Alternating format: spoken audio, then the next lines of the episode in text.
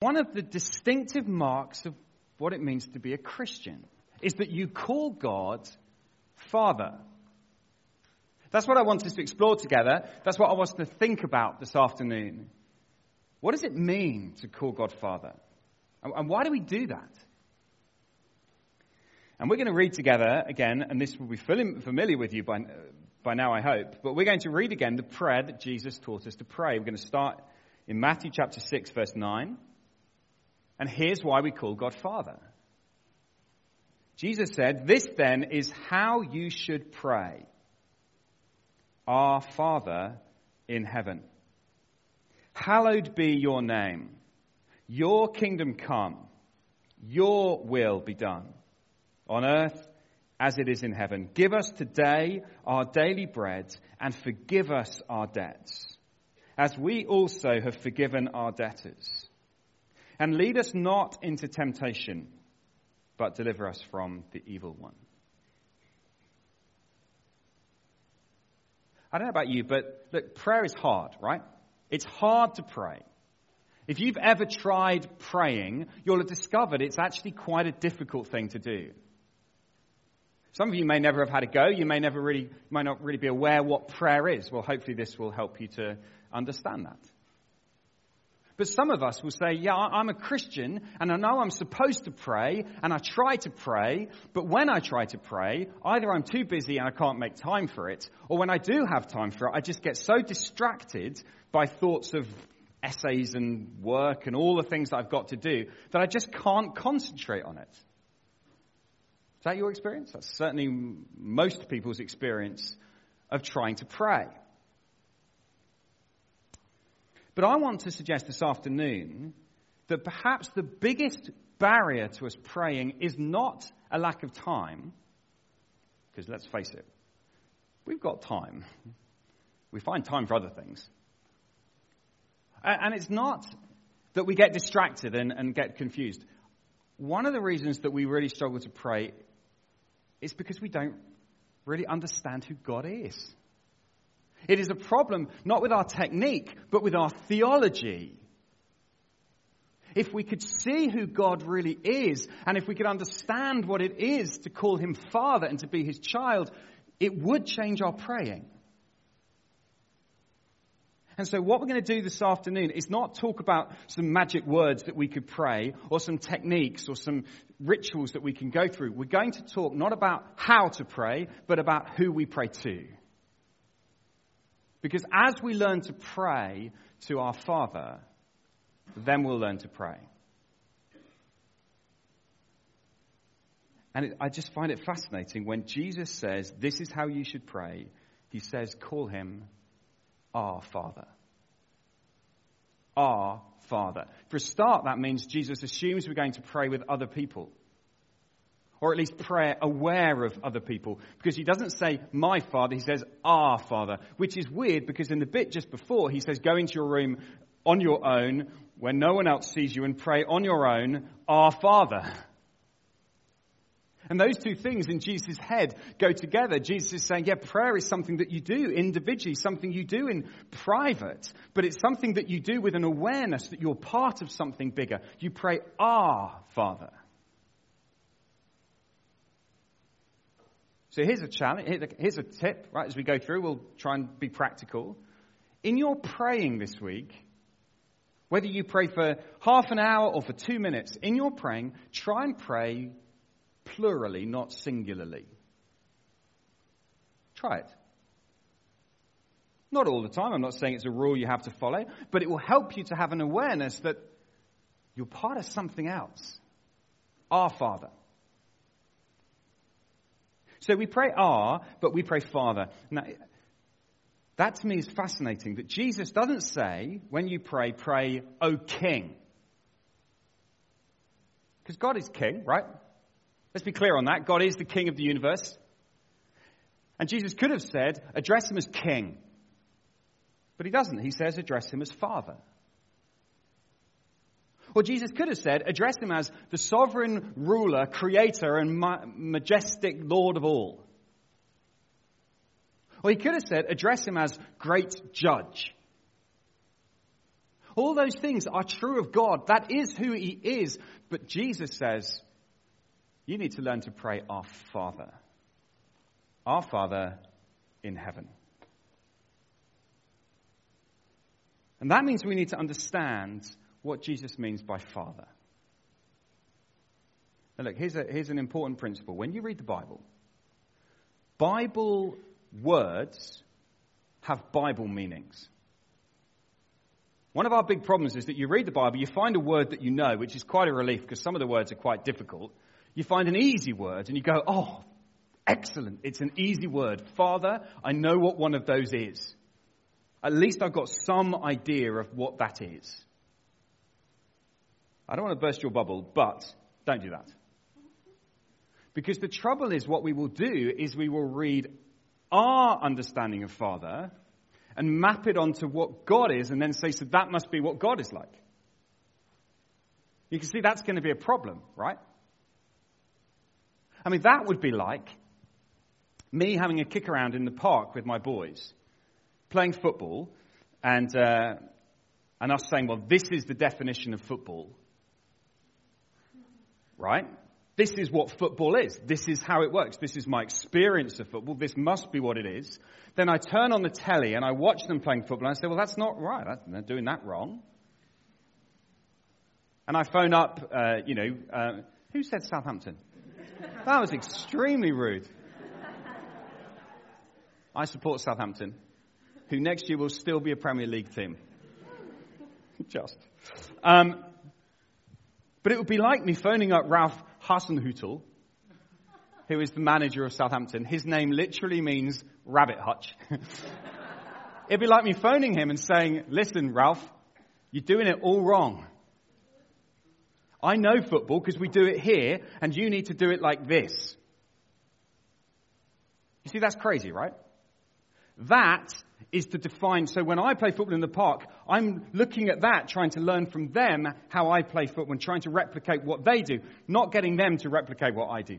Hmm. Does that even vaguely help? So here is God in heaven, and God is Father. And if we say, oh, well, we know what fathers is because we, we do that, so let's take that and try and map that onto God and make God into what we think that that's all wrong. And you can see that must be wrong because we've got such different experiences of fathers. And for some of us in this room, we, We've had a really hard experience of a father. Some of us have, ha- have had absent fathers. Some of us have had great fathers, but we've got really different experiences. So, how are we going to use our experience to work out what God is like? And added to that, a hundred years ago, if you'd used the term father, it would have conjured up a completely different image to what father means today. And so it seems fairly clear that in order to understand this, we really do need to let the Bible define what God means by Father.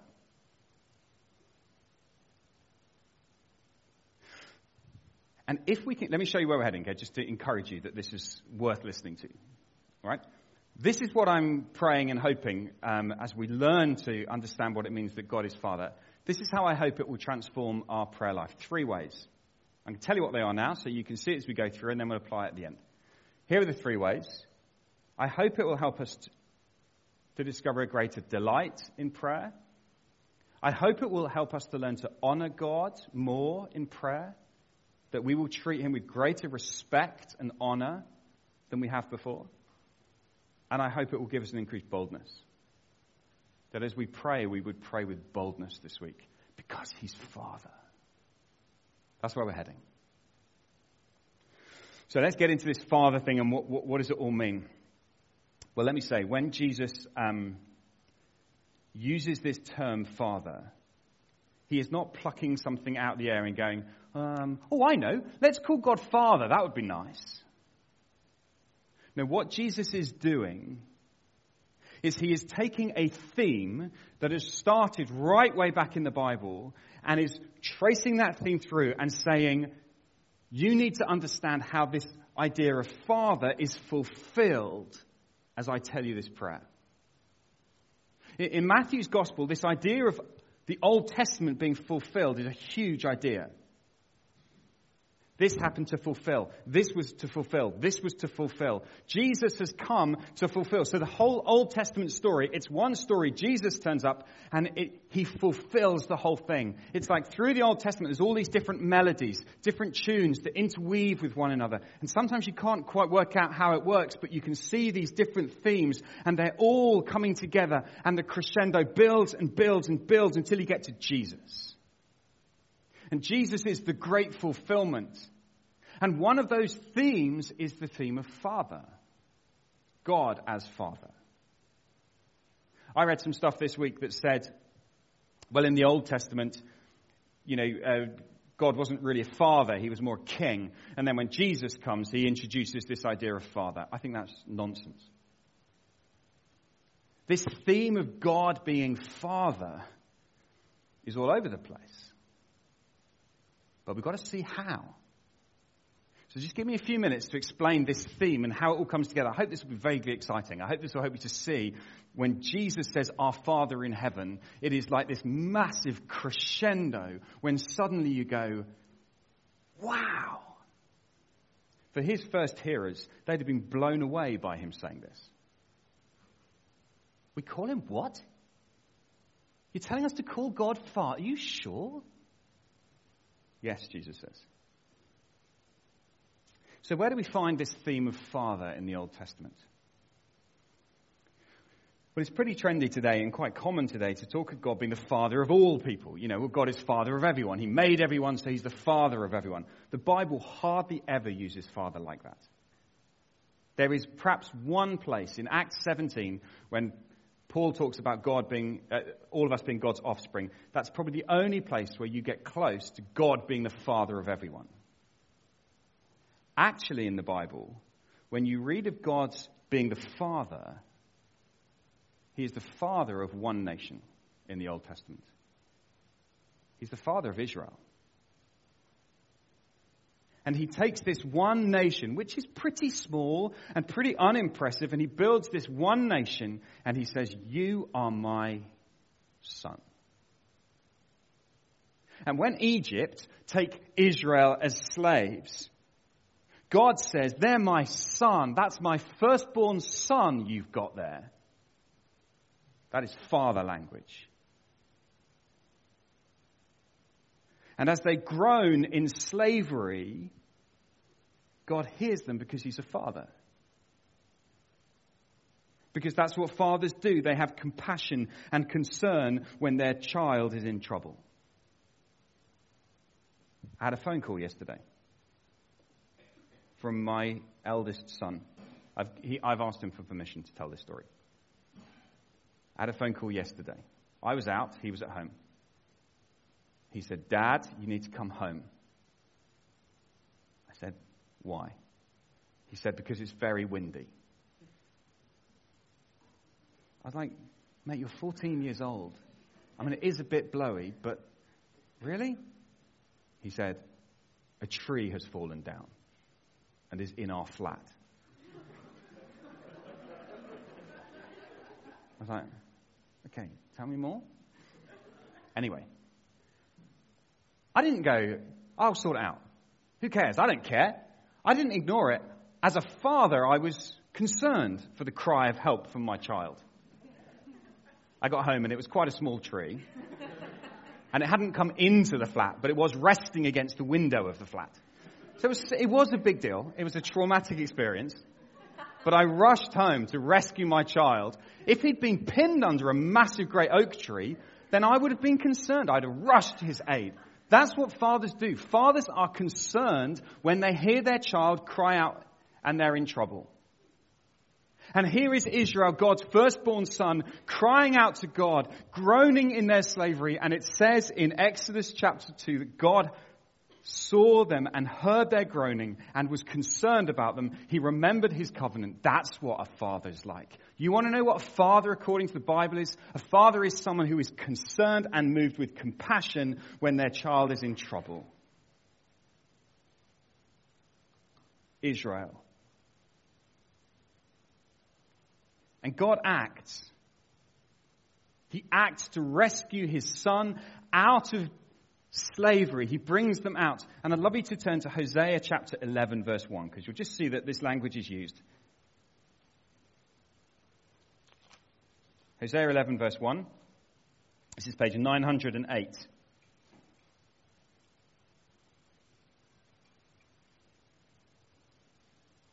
Okay, 908, Hosea 11, verse 1.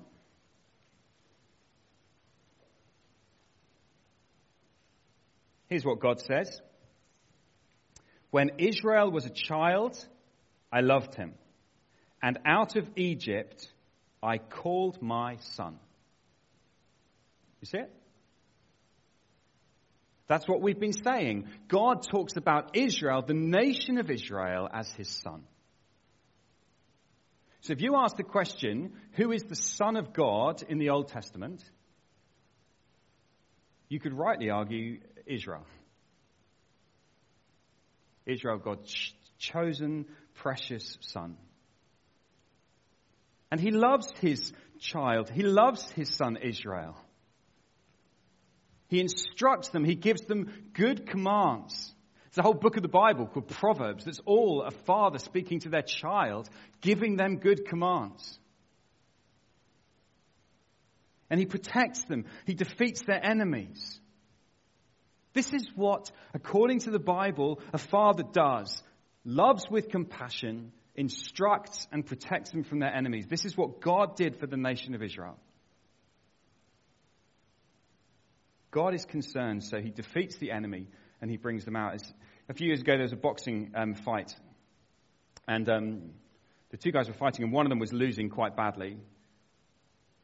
And at one point, the mother of the one who was losing leapt into the ring, took off her shoe, and started attacking the other guy. It's a beautiful thing, isn't it?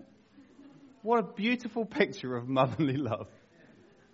That's what a parent does. That's what a father does, right? They protect. They move to protect. That's what God does for Israel. He loves them, He hears them, He instructs them, and He protects them. This is God and Israel. What a beautiful relationship. But Israel never treated God like a father. In fact, in the book of Malachi, God says, If a son honors his father, where is the respect given to me? Where's the honor given to me? Israel did not love their father. Israel did not listen to their father. And Israel did not seek out the protection of their father. They were a rebellious child. And so Israel never truly experienced what it was to have God as Father.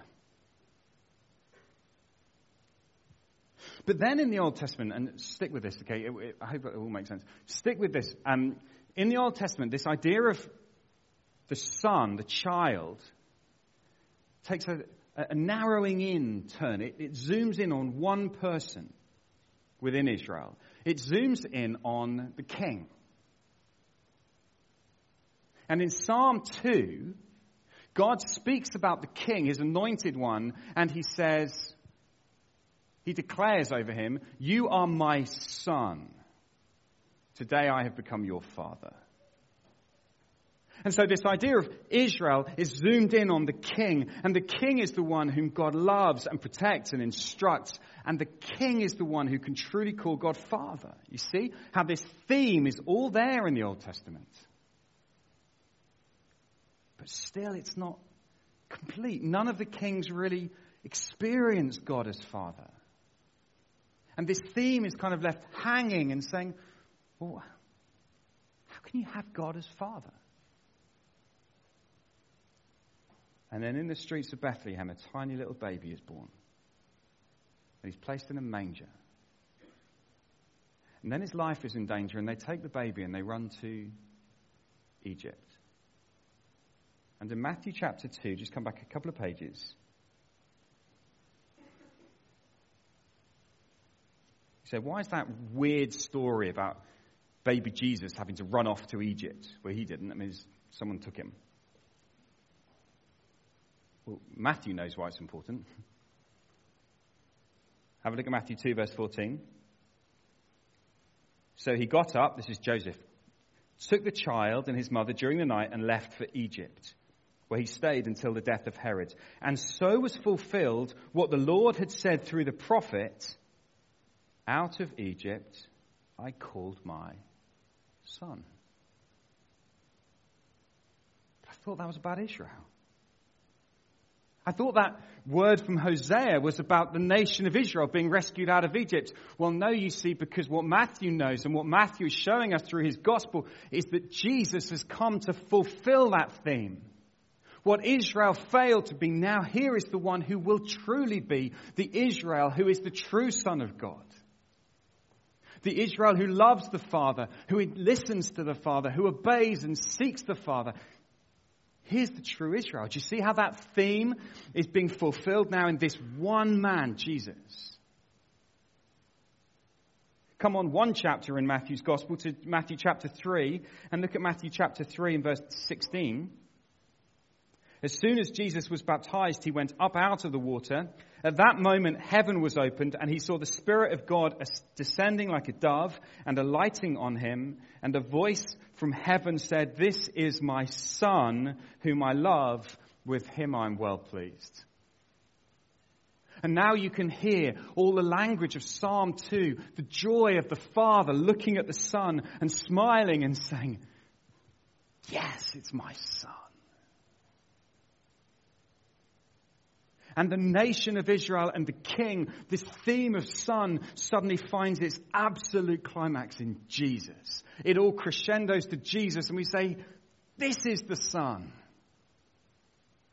Here's the son whom the God, the father perfectly loves. Here's this beautiful relationship. It is so wonderful. And then Jesus looks his disciples in the eye and he says, now I want you to call God Father. I came so that you could call God Father. So that you could enjoy the relationship that Jesus enjoys with his Father, so that you could be brought into it. I mean, that's good, right? What Israel could never do, Jesus makes possible. And that means that to call God Father is the deepest, most profound experience that any human being could ever have. It is the ultimate revelation of God. It is God as He is most able to be known. To call God Father is to know God as He has most fully revealed Himself. It's the climax, it's the high point when Jesus says, Call him Father. That's it. Let me just read you something from Jim Packer. You may not know who he is, you may not care who he is. But I just want to prove to you that it's not just me who's saying this. Sometimes it's helpful to know that the bloke at the front isn't just making stuff up. Listen to what Jim Packer says very similarly. Everything that Christ taught Everything that makes the New Testament new and better than the Old, everything that is distinctively Christian as opposed to merely Jewish, is summed up in the knowledge of the fatherhood of God. To know God as Father is the great revelation. Yes, God was known as Elohim, that is the mighty maker of everything. He was known as El Shaddai, the all powerful one. He was known as Yahweh, the covenant God, but he was never known as Father until Jesus came and made him known. And just a few chapters later on, if you turn over to Matthew 11, it's the last place we're going to turn before we land all this. Matthew 11, verse 27. Want to look at this very carefully. Jesus says, All things have been committed to me by my Father. No one knows the Son except the Father. No one knows the Father except the Son. Right, stop. If that was the end of the sentence, it would make perfect sense. Here is this wonderful relationship between Jesus and his Father. No one knows the Father except the Son. No one knows the Son except the Father. But then Jesus says the word and. What an extraordinary word for Jesus to say next. Who on earth else is able to know the Father and be part of that relationship? Well, Jesus says, No one knows the Son except the Father. No one knows the Father except the Son, and those to whom the Son chooses to reveal him. It is possible for you to know the Father in the same way that Jesus knows his Father for you to know God not just as the mighty maker, not just as the king, not just as the judge, but as your father. As the one who loves you and looks on you with compassion. As the one who instructs you. As the one who protects you. That's why Jesus came. Jesus came so that you could call God Father. And even as Jesus teaches his disciples to pray, Our Father in heaven, he knows in order for them to do that, he will have to die. In order for us to call God Father, Jesus has to die. You see, Jesus is the pleasing Son. He's perfect in every way. This is my Son whom I love. With him I'm well pleased. But then God looks at me and he says, Well, you just think. You're filthy all your selfishness and pride and greed. It's just horrible. Jesus, you're beautiful. And so Jesus goes to a cross, and at the cross, what Jesus does is takes all of my filth, all of my filth, all of my sin. He takes all of it on himself, and he gives me his perfect record so that now God looks at me and says, You're my son. Because Jesus has done that. That's how Jesus reveals the Father to you. He dies. He dies, and then he says to you, Come know my Father. Come enjoy my Father. Come pray to my Father. Our Father in heaven. You know, sometimes it's easy to wish, isn't it, that we lived in the Old Testament times. Sounds so much more exciting, doesn't it, sometimes? I mean, lots of it was bad, I know, but the, you know, the kind of big, exciting moments when you could walk through the Red Sea, or Goliath goes, or you know, all those kind of stuff that happened, amazing stuff. Let me tell you this: all of the guys who lived before Jesus were longing for what we know, because they never got to call him Father.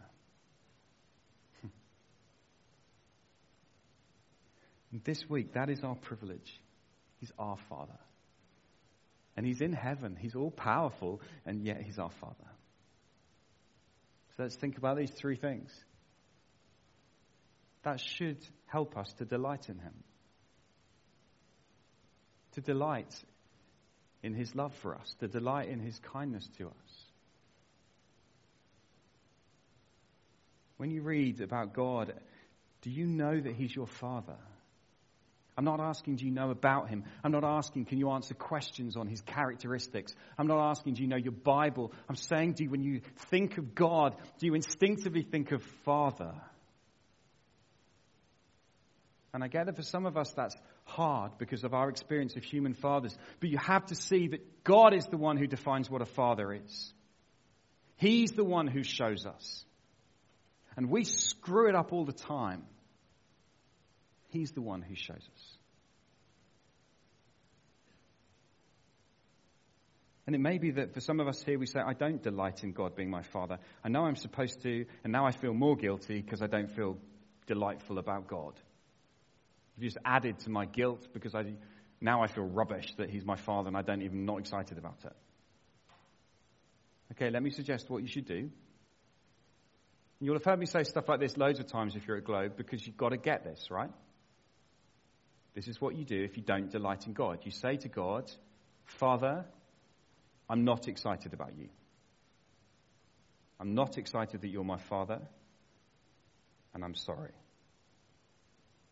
I'm sorry because yours shows there must be something really wrong in my heart that I can't, can't see. I'm so sorry. Father, please help me to delight in you. I think most Christians go through life going, Well, I don't feel very excited about God. But they're never asking Him. We're never pleading with Him. We're never saying to Him, God, please let, let me see you. Moses went up on a mountain and he said, Show me your glory. Oh, if we would only learn to pray, Father, show me. Show me how delightful you are. Show me how beautiful you are. Ask Him. Delight in this God. And then honor Him. We need to learn to respect Him, not to treat Him as some small little thing. Often you hear people saying, you know, when Jesus talked about our Father in heaven and Jesus used this term, Abba Father, it really means daddy. Now, I understand why people say that. I, I really do, because it is an intimate term, and, and father sounds a little bit father. You know, it sounds a little bit too distant. But we do have to be careful that we don't kind of belittle God or treat him like some small little thing. He is the holy creator of the universe. There is an honor and a respect and a worth that is due to him. I think that's true in our public gatherings. There should be a joyful seriousness, not a frivolous kind of, hey God, how's it going? You know, that's not how we treat him. He's our Father, but He's awesome, and therefore we respect and we give Him honor, the honor that's due to Him. And then we approach Him with boldness. We come because He invites us to come. When I was a kid, we had a this guy used to come visit our house from Jordan, and he was very rich, and I didn't know many rich people, so he impressed me. And one time he came to visit, he said, "Next time I come, I will bring you something. What would you like?" And me and my brother were in the room. I was about 11, he was about 9. And I was quite well brought up, really. And uh, so I said to him, um, could you get me some sweets? what an idiot. I said, you, could you get me some sweets? And he said, yes. And I, I felt good about myself. I thought, that's good. My little brother had a different approach. He said, I'd like a remote controlled car. And I remember at the time thinking, it, my, my, my first thought was kind of disgust. That's, that's terrible. Why would you do that? Kind of smug, kind of older brother which then turned to a kind of rising panic that went, huh, what if? Okay. Anyway, he went. Next time he came back, you'll guess what happened. Here are your sweets. And here is the biggest, coolest, most awesome road control car you've ever seen in your life. I learnt an important lesson that day. The way that we treat God it's nothing like that. but it does teach us something, actually. What you think of the person that you're talking to will impact the, the way that you speak to them. And in my experience, children tend to come pretty boldly with pretty big requests and pretty unashamedly. And my guess is that most of us probably veer more towards the can I have a bag of sweets than the Oh, Father, I want more of you. I want to know you. I want you to be honored. I want to see you glorified. It's not a remote control car. Don't ask for that. well, then. But you understand that we approach God with boldness. Hebrews says, Let us then approach the throne of God with boldness. We walk into the presence of the throne room of God and we say, Father.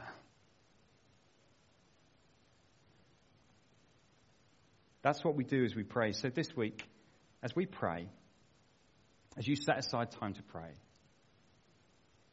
make the most of calling him Father. That's the way we address him. And as you take that name on your lips, take time to delight in him, take time to honor him, and come with boldness. Come as a child.